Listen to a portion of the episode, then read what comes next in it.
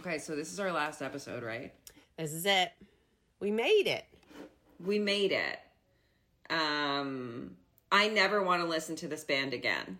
Stop! I do. I'm coming away feeling good about it. Not all of it.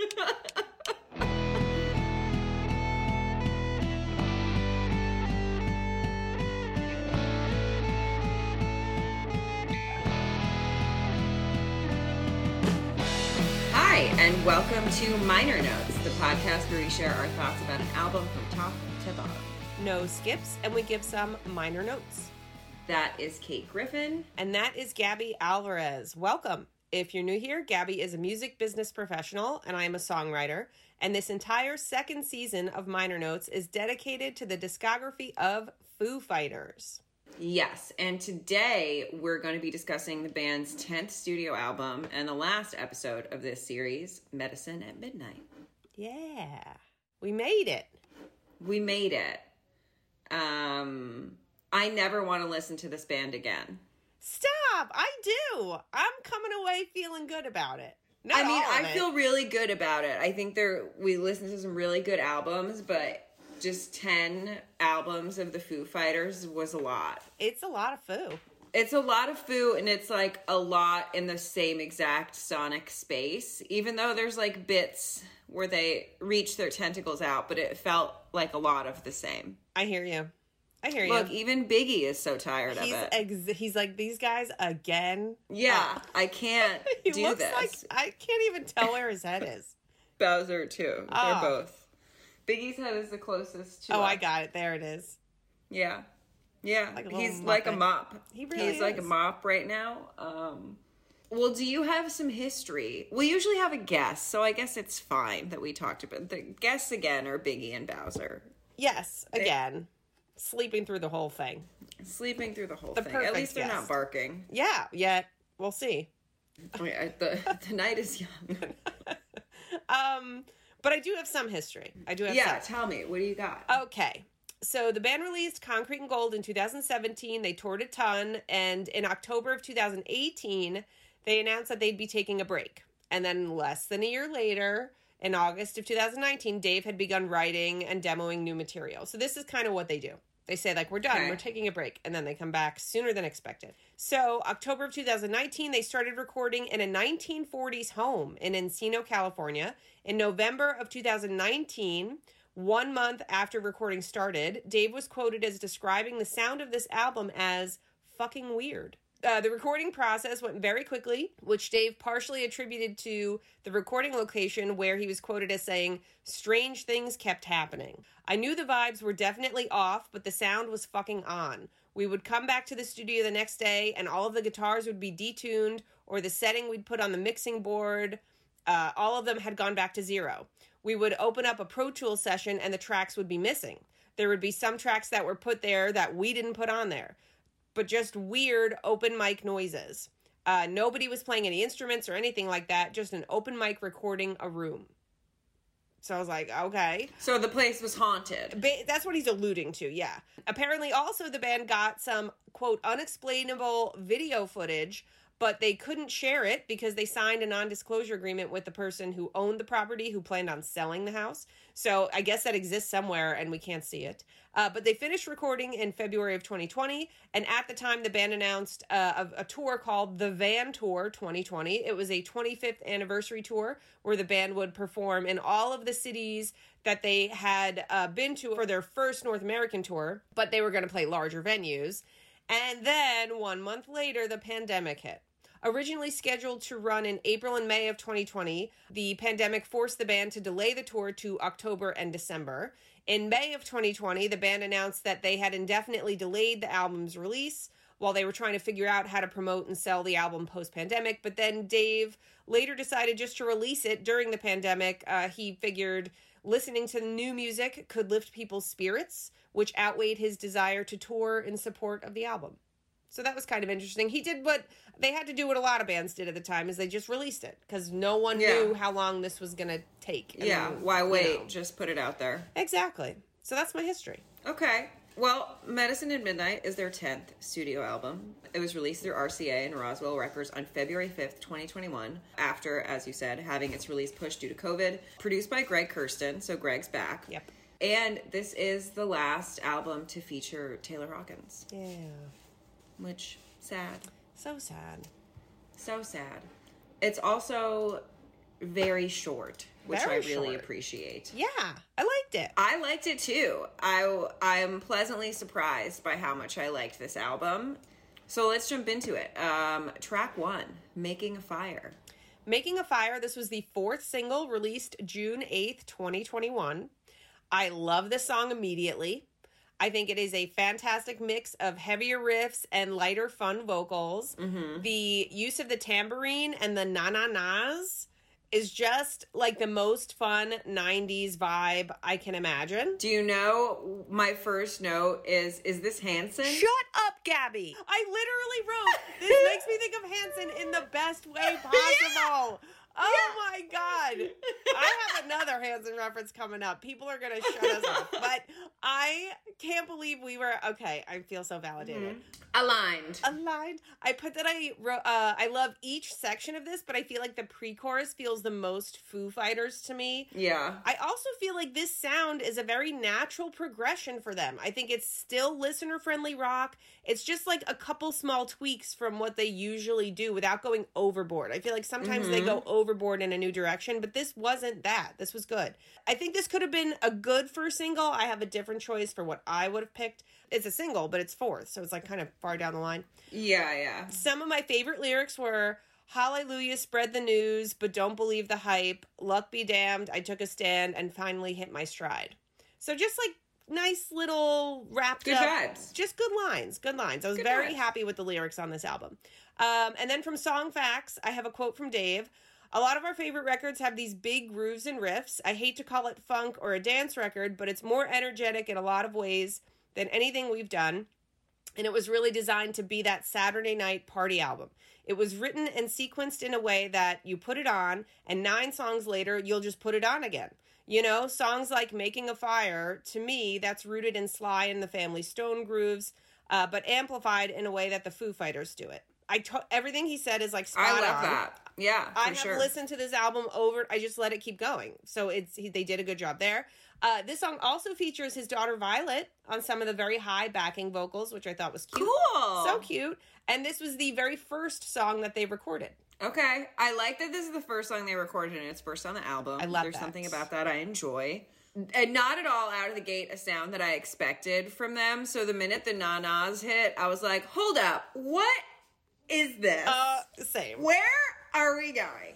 you mentioned that each there's different sections in the song, and each section is like a little different. Yes. There's like a new sound in the background, like a new instrument or a new groove or something. Yes. Which I really like. But I think like overall in not in all tracks, but in some tracks and overall in this album, there's a little too much of that that makes it a little not cohesive, but I Okay. think it's fun. Okay. Okay. It's cool. super fun. Yeah, and I love I love all the new sounds. I was just out of the gate. I was like, "Oh, this is a very different album." Yes. Very different. And that, and it makes this song a very good opener for that reason. Yes, agreed. Um, there's also something about it, and I don't know if it's because they're working with Greg again, and he's like a pop guy, Mm-hmm. but something about this song also sounds like a car commercial. Like it sounds like a Yes. Very Like commercial friendly, radio friendly, yes, totally. very, very, very, very polished, shiny Yes. for the masses, easy to listen to kind of stuff. Totally agree. But you know, hey, that's fine. To- I'm I'm here for it. After the last I'll album. I need it. That was bad. Yeah, it was rough. All right, track two, shame, shame. Shame, shame. This was the first single, November 7th, 2020. I like that. I think it's got a really good groove for a second track. I do love the rhythm. I don't know if it works as a first single, to be honest. I feel like it's missing a really big hook or chorus to be. Uh, it's still enjoyable to listen to. Like, it doesn't bother me, but it just struck me as a weird choice because I don't feel like it accurately represents most of the sound of this record. It's different, but it's not that Yeah. like dancey. So I don't know, but I do like it. I really like the cadence of the vocal and the slow climb down for the if you want to shame, Mm-hmm. shame, shame, shame. Like I thought that was really great. And then from Song Facts, something really interesting I learned about the drums is that they were recorded in the stairwell of the house and they're actually looped.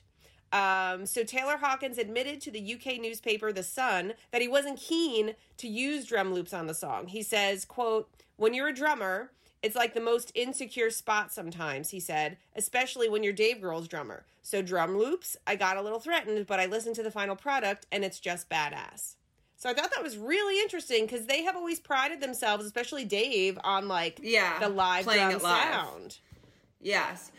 I find that that's interesting that that they're saying they're using drum loops. Again, I didn't do any research about the background on this album at all, but I got that vibe on more than one song. Mm-hmm. Oh, interesting. That like par- some parts were programmed. Yeah. Yeah, so that is not surprising. It's kind of reminded me of Muse. This song. That's the vibes I I, hear it. got. I hear that. Okay. I got Muse, and again, not at all what I expect from them. I do really, really like this song. Like, though the opener was great, I was like, okay, cool, I'm hooked, I'm ready. Hanson, Yes. like, hello. Oh my gosh. Um, but I was like, okay, great, a good track too. I was afraid after Concrete and Gold. oh my god, I think I have PTSD after that album. It might be why. I have, it's given me Foo Fighters PTSD, Yeah, just that yeah. album alone. yes. It was bad. It's a bad album. It- ugh, wait till we rank them. Oh my god. Okay. Yeah. Oh. All right, track three, Cloud Spotter. All right, Cloud Spotter.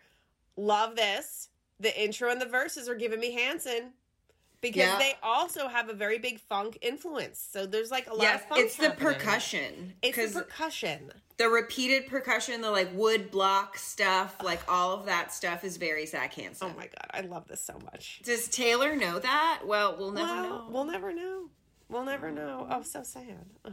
I'm upset. now I'm sad. Um, but I do think this song is super groovy.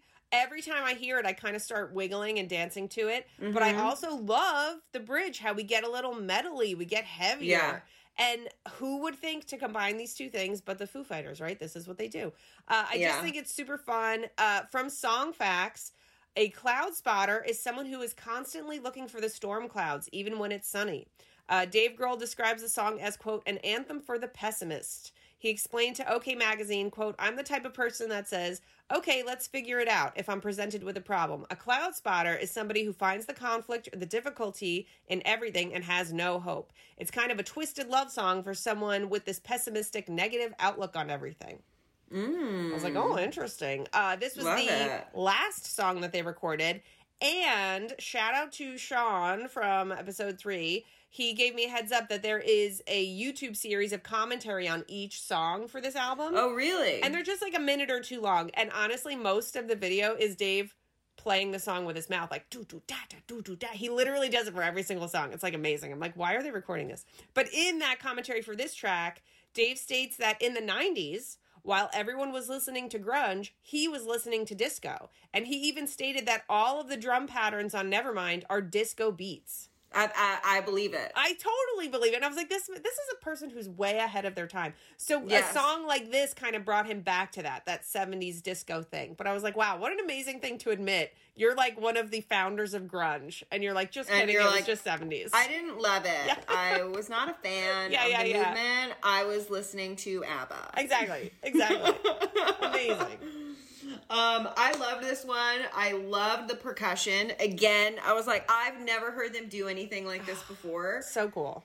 Just like all these cool little sounds and little elements in it were really, really fun. Um, amazed at how it doesn't sound like them. I was just like, this can't be the same band. Right. It's crazy. There, there were a bunch of different sections, which were all great, sonically great. My issue lyrically was they all felt very repetitive, and it was like this block is going to be very repetitive, and then the next block is new and fun and interesting, but we're also going to just repeat the same shit over and over. Yeah. and then we're going to do that again in the next section. Yeah. which I was just like, oh, that kind of stinks, but it was fun, like still fun to listen to, but just something I noticed. I was like, okay, we're just like repeating the same exact, not just lyrics, but also noises, which is why I, I was like, is this looped?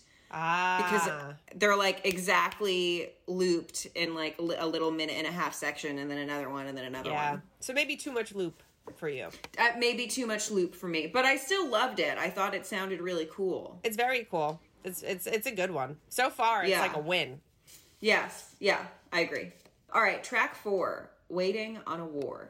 Waiting on a War was the third single, January 14th, 2021. And my first note is this is the most Foo Fighters song I've ever heard. Uh huh. Right? Uh huh.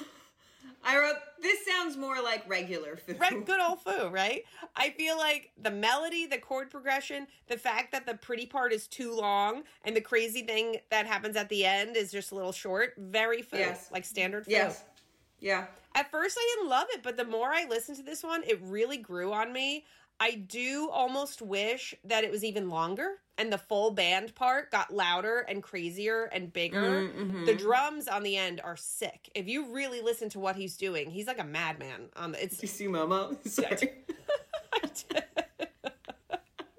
he never makes an appearance on the show. Momo's Momo. like, don't forget about me, everyone. This is He's like, show." watch me as I walk away. Yeah, exactly. Sorry, continue. so Dave agrees with us because from Song Facts, he's quoted as saying uh, that "Waiting on War" is the most recognizable song off the album as Foo Fighters. So Yeah. we all agree. Uh, but he also said that this song was inspired by his own fears of the Cold War growing up in the 80s. Uh, so he was always thinking like things were going to happen. But also, he said he was driving his 11 year old daughter Harper to school in 2020, and she had been hearing about Korea and everything going on, you know, with Donald Trump and the back and forth. And she asked, Are we going to go to war with Korea? And so Dave was quoted as saying, How depressing is it that childhood could be robbed of that beauty and innocence by this dark feeling of dread? So that's what Waiting on a War is about. Both his fear of war as a child and then hearing that his own his children daughters, are yeah. afraid. I was like, Oh, that's That's sad." cool. Yeah. I I like this one. Regular Foo vibes, but I thought it only really got good when it got a little crazy at the end. But Mm-hmm. that part was not long enough. Just not, just give us more of that. It wasn't long enough, but I, I kind of thought it was boring because it was regular Foo. Yeah, well, they introduced all this new foo. You know? Yeah, they gave us three tracks of like we're fucking shit up on this album, and then they did the same thing on this one, and I was like, meh. Yeah. I, I can hear that. I can hear that. Eh. Still a good But it song. was, I mean, but it was good. It was good. Yeah, Yeah, yeah. I don't hate it. Um, it's still better than everything on the last album. Agreed. So, Oh my god. uh, all right, track five, "Medicine at Midnight." All right, this one is too 70s groovy for me. I don't like this. Mm-hmm. I enjoy the choruses, but the verses are like they're just not they're freaking me out. I don't like it. Uh so far this is my least favorite song. Mm-hmm. The lyric that I pulled that I did like was medicine at midnight, ain't no cure. I may be sick, but you know I'm yours. And actually he pulls that out and he told uh the UK The Sun that it was his favorite lyric quote because medicine represents some sort of healing and midnight represents desperation and people have some sort of desperation and are in need of healing whether that's a vaccine or a fucking shot of whiskey before bed so i thought that was kind of interesting also made me think of like you know taylor swift midnights i'm sure she would have something to say about midnight mm-hmm. right Of course she would.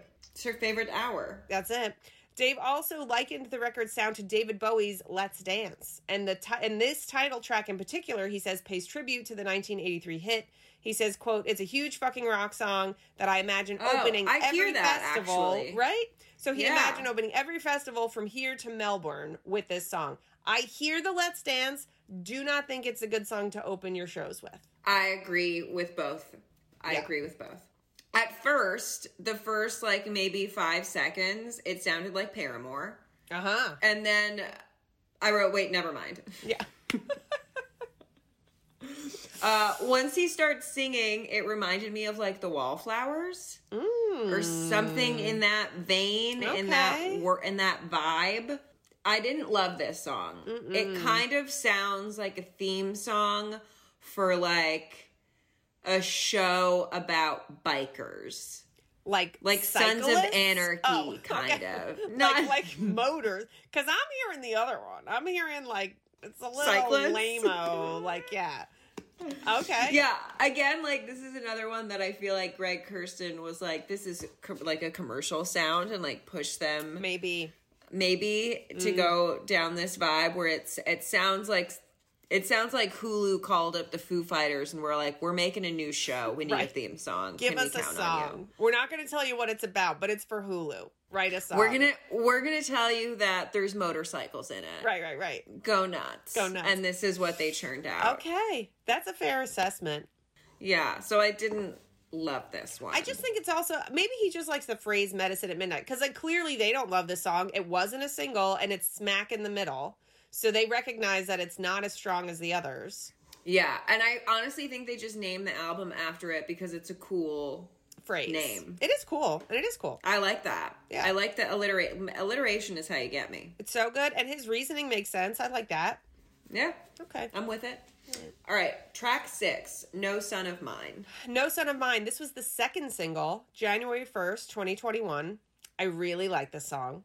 As soon as it starts, the timing is tricky. Like it's you think it's going one way, and then when the band kicks in, you're like, oops, I was on the wrong I was on the wrong beat. And in the commentary I watched, um, it was him, uh, Rami Jaffee, and Pat Smear, and they all agreed. And they were like, kind of, they were kind of like, good thing we never went on tour because none of us started this song at the right time. Like they all couldn't figure out when to come in. So I thought that was hilarious. So we're back in this like metally, almost southern rock vibe. I kind of got like a Devil Comes Down to Georgia. yeah, right. Yeah, definitely, bit. definitely. Um, I think the cascading Oz, ah, like really good, super creepy. Um, I would have put it as a later single. I think it was too soon to put it as a second single because if you think about Shame, Shame, and then this song, I think they both don't sound like each other, but they also both still don't represent this album. So again, with the Yeah. single choices, I don't know why they're doing it. And then from Song Facts, Dave says uh, this song is about addressing two faced people in power. Lyrically, it's meant to poke at the hypocrisy of the self righteous leaders, people who are guilty of committing the crimes they're supposedly against. And I kind of got almost like okay, I like that. like an anti not on his end because we all know how I feel about religion and music at this point. But I had a feeling like the whole idea of no son of mine was like a preacher. You know what I mean? Being like no son of Mm. mine is going to be gay or going to do premarital sex or whatever it is. And I I caught that vibe. They were making fun of people like that. So I, Yeah. I really liked it. I like that a lot. Yeah. Um, at the gate, I was. uh, This is a song that, and I said this before about this band. This is a Guitar Hero song. 100%. That's how I felt about it. I could see myself playing it in the video game. Yes, I was the yes. girl in the leather pants with the bikini top. Do you remember her? Yeah, I do. no, no, who I was. There was no to it. other option. That was always the one I picked. I was like, Yeah. this girl's bad. I think she had like a tattoo across her stomach. Something too. like that. Yeah. something.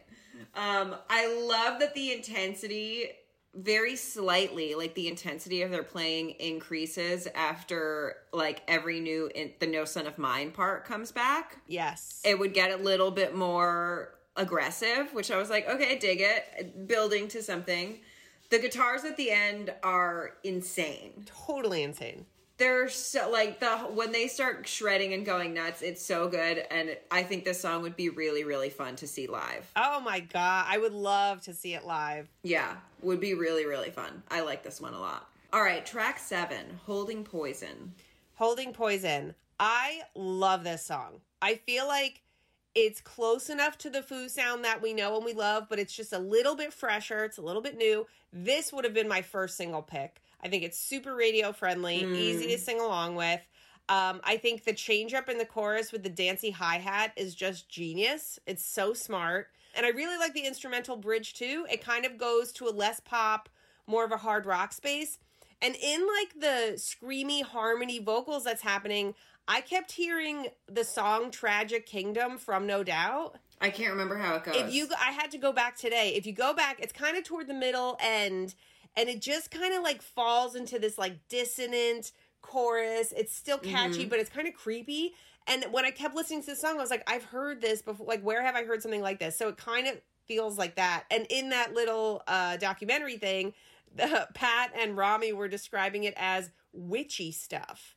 And apparently, Dave will say that when he wants something to sound like dissonant and kind of creepy. He'll say, like, make it sound like witchy stuff. So that's like a phrase the band uses when they're songwriting. That's really funny. Yeah. I love that it's called Holding Poison and it's witchy stuff. Witchy stuff. I was totally into it. I was like, yes. Um, I really liked again the sonic choices on this song, like all of the new sounds. The wood block part that's happening during the verses.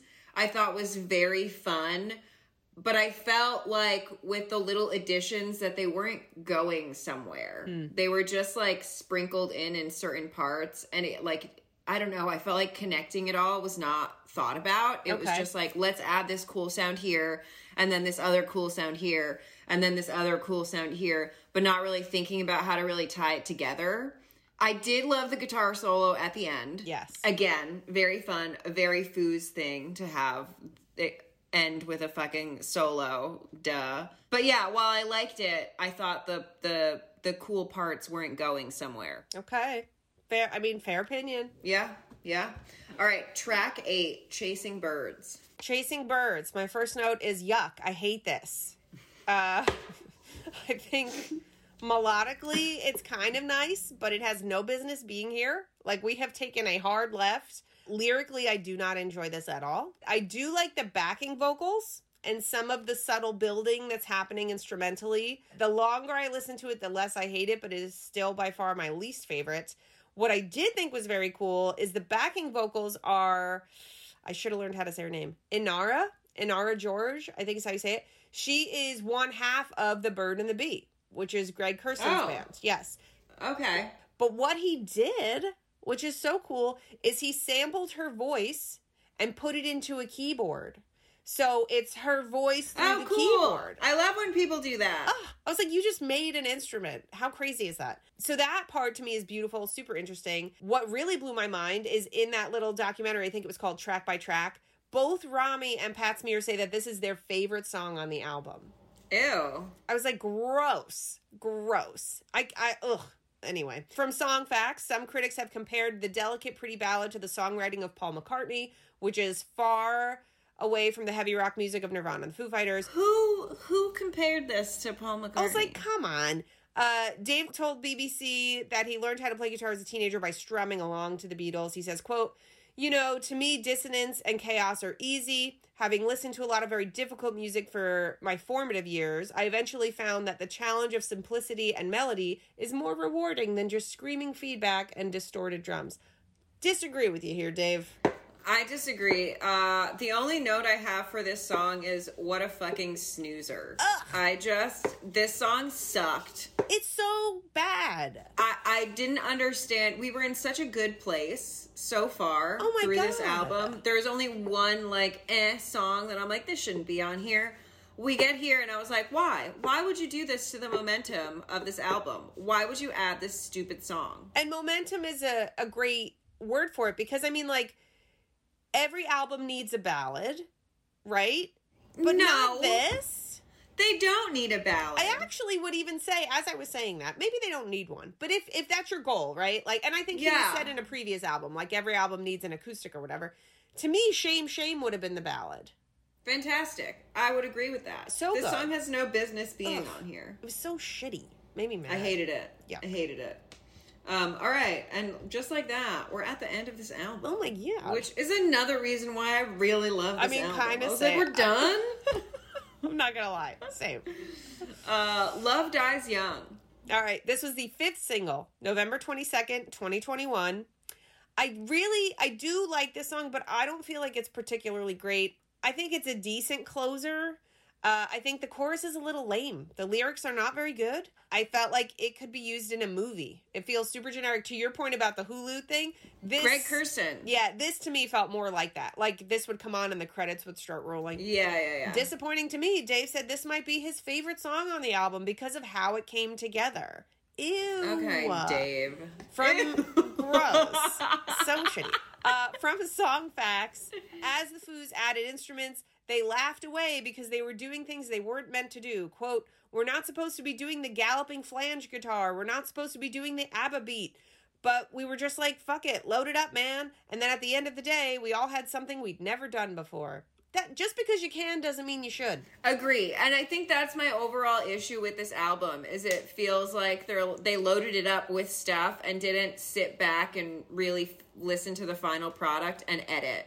Like take some shit out. It was the more is more philosophy. Yes, which I'm not into. I don't think that. I believe no. Not on everything. At the beginning, the very beginning of this song, I was like, "Oh, I think this is about to be a banger." And then Yeah. about 30 seconds in, I was like, never mind about that. That was a bad call on my part. You're like, oops. Boring closer. I mean, it was fine in terms of fine. it's fine. You could have ended at seven, made it an EP. We would have loved it. Absolutely. It would have been a stronger presentation. I also think it would have been better received. I was talking to Sean about this album and I was telling him how much I liked it. Yeah. He really likes it and he brought up a very good point and he said, I think it didn't do well. Well, obviously, because like the pandemic kind of screwed everybody, but he said it was really marketed as like a dancey album. It was a dance funk thing. And I think if they had just not described it that way, people would have latched on faster. And I agree. That's really interesting for them to have gone out with that marketing message that they're making a dancier album. That's Yeah. like not what their fans want to hear. But if they just listen to the album, they would have liked, liked it. it. Exactly. Just say we went in a, a more pop, or maybe not even say that. No, I guess you don't even have to say that. Just be like, we're, eh, we experimented with some new sounds. We're really excited about this record. That's it. That's it. People would have been because people aren't stupid. They can hear Yeah. what you're doing. They'll figure it out. Yeah. It's not hard to hear ABBA in this beat. Right. Right. Yeah. So I don't know. I don't know. I mean, overall, I like it. I'm just. I don't. I don't know. I feel like real Foo fans. I feel like real Foo don't know. fans wouldn't like this album because it is like a very it is it is going to a whole different world for for them sonically. Like none of their albums are like this. But That's true. as a fan of like a lot of genres, I really enjoyed this. And as a fan of like really cool instrumentation and just like be, not being afraid to experiment a little, get out of your Yeah. comfort zone, I really really like what they did here. I agree, and I was thinking like you and I in particular would like this because we are pop girls. You know what I Mhm, mean? We're we're rock girls too, but we love and appreciate a really good Love, I love a pop, pop song. Mm-hmm. sensibility. I also think I kind of wrote Greg Kurstin off after the Concrete and Gold album because I was like, this pairing is obviously bad. So I wonder if they gave him a little bit more say, or maybe they just got more comfortable with each other with this album because this is a better representation to me of what Greg Kurstin's able to do. Mm, You know, I was like, okay, this sounds like an appropriate fit. yeah. Whereas on the previous album, I was like, uh, this who is shining here? Nobody's shining. Like this doesn't work. I wonder like how early Concrete and Gold was in his foray of like producing rock music cuz he works with pop artists. That's so true. it's very I mean, I'm sure he's a very he's done a lot of stuff, so I could be completely Yeah. wrong. Um but it But maybe that album was his first like rock. yeah, attempt. cuz it's not good. It is not good. but this one is good. So good. I like this. Um all right, what's your favorite track? All right, favorite one is Holding Poison.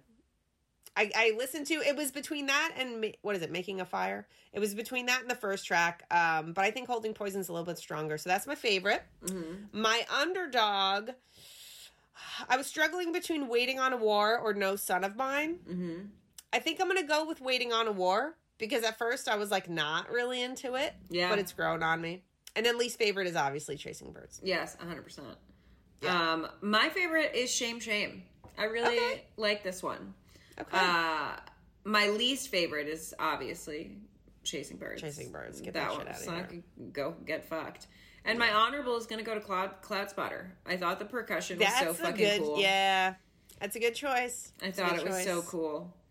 Um, well, we did it. Oh my god, who are we? This is like what, 40 minutes? Yeah, Wow. yeah, it's a quick one. All right, so did you did you rank all of them? I didn't rank all of them, but let's do it right now. Okay. Well, I think Concrete and Gold is definitely Our 10. bottoms. It's It's, my last one. It's definitely 10. I have to look at the artwork to figure out which I know, right? I. I had to do that too. Like, hold on. hold on. I was like gonna look at my notes, but I'm like, that's not gonna help me. No, I it's too to- long. I have to look at the albums. Let's see. Well, yours number one is probably gonna be nothing left to lose. My yeah, there's nothing left to lose is my number one. I'm gonna say my number two is the color and the shape. Okay.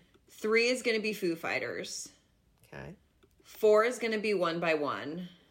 Mm. Five is gonna be I think this one, Medicine at Midnight. Okay. Six would be Echo, Silence, Patience, and Grace. Wow. Seven is Wasting Light. Eight is In Your Honor. Nine is Sonic Highways. And ten is Concrete Gold. Wow, you did that so quick. Do you know I went over this for days? I'm so impressed. Thank you. Okay, so a little variation. My number one is Color and the Shape. Mm-hmm. Number two is Foo Fighters. Mm-hmm. Three is Wasting Light. Mm-hmm. Four is this one, Medicine at Midnight. Uh, five is Echoes. So those are my tops. Mm-hmm. And then my bottoms is There's Nothing Left to Lose. Hater, you're a hater. Sorry. It's right in the middle. It's right in the middle. I was fair. Uh, one by one. I was fair. I was fair. Sonic Highways, In Your Honor, Concrete and Gold. okay. Yeah. Yeah. Uh, you know what? I'm gonna make In Your Honor my second to last. I'll switch that one with Sonic Highways.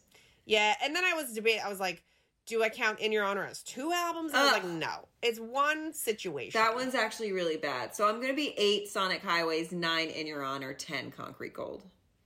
Okay, so then we're the same in the last. Yeah. The last three are the same. Yeah, yeah, those three are just not very good albums. Just Sonic. Highways for like uh, th- that album really disappointed me.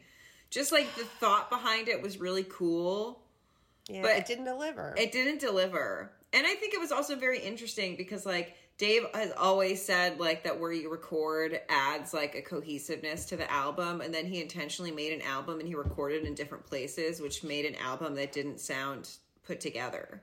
so then, a question for you. This is Mm. something I thought about today for a while. What do you think the future of Foo looks like? I'm not sure. I can't imagine that Dave would want to do this again without Taylor. Really? I can't imagine. And like his mom dying like we a couple weeks later, I just think the guy might be spent right now. Hmm. I'm sure the band will come back eventually in some form and do something. Okay. But I don't like what would they do drum wise? Like would they have a new drummer? Would Dave be drumming on all the tracks? Like so, so this is what I think. I've, I've thought about this a lot. Mm. I think for the first time ever, this has caused him to take the break from music that he always says he's going to take. Yeah. Right? Yeah, and re-energize. I keep going back to what uh, Troy was saying on our first In Your Honor uh, album. Yeah. I think he might put out a sol- a true solo record. I think he might. This could be the time to I do could see him doing that. I think if he's going to do anything next, it's going to be a solo thing or a different project. or a different project. However, as far as the Foo is concerned, I really thought about it, and I think since the very beginning, this has been Dave Grohl and the Foo Fighters. I think it's been very obvious. It's his band. And even the way the guys talk about it, it's Dave's band, whatever Dave and they're says. okay with it. Yes, and they're all in, and that's fine. Everyone's in on it. I have a feeling that eventually we're going to get another Foo Fighters record. All the regulars are going to be there. It's going to be Nate and Chris, probably Pat, maybe not Pat. He has a tendency to come and go. Dave, and I think Dave will likely record all the drums. And when they tour, he's just going to pull in a famous friend for the tour. And Yeah. he's never going to say, We have a permanent drummer. They're never going to replace Taylor happen again. permanently. No. But I think, and around In Your Honor, that's when they started featuring his famous friends. And in almost every album since, they've had famous friends. I think that's just going to be a thing they do. I think it's just going to be Dave Grohl and the Foo Fighters and famous friends. That's what I think the future of this band looks like. Yeah, I would agree. But I and I? I I can't imagine they're going to do much more. I don't, you know, yo, I don't know, but every time like they how finish a old record, is Dave? Does he have another he's album in his him? fifties. Oh, he does. retire, retire, Dave. It's enough. Release your solo album. Tour with the Foos for fun because the fans would love it. But Like, like, like, like, greatest hits tours. You mean? yeah, but Yeah, like yeah, you yeah. don't have to. You don't have to write another one. Ten's good. Ten's a great number. Ten's really good. And if they were to stop, I do, personally, I think this is a great one to stop on. Yeah, I agree. Unless You like know. he wants to give the fans an album that sounds more like what they wanted to to end, I could see that happening. I think if we get another Foo album, it's going to go back to angry, screaming, traditional Foo. Foo. That's what I think. Yeah, I'm into Which that. I'm here for. I love Hap- it. Happy to hear it. Uh, but I don't know. I guess we'll have to see. We'll have to see. I don't know what's happening. Mm. Well, that's all, folks. That's it, everyone. Thanks for listening. The dogs say thank you too. Actually, they're just looking outside. That's what they were saying. Thank you. And Momo is like, bye. Bye.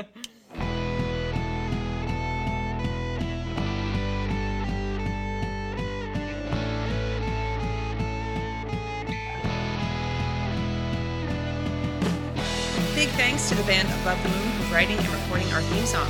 You can find them on Instagram at Above the Moon Music or on their website, abovethemoonmusic.com. If you enjoyed listening, give us a follow or subscribe on your favorite platform. And if you really enjoyed listening, leave us a like, rate us, or review us so more people can find us. You can keep up with news about new episodes on Instagram at Minor Notes Podcast or email us minornotespodcast at gmail.com. Minor Notes is a finally cool production.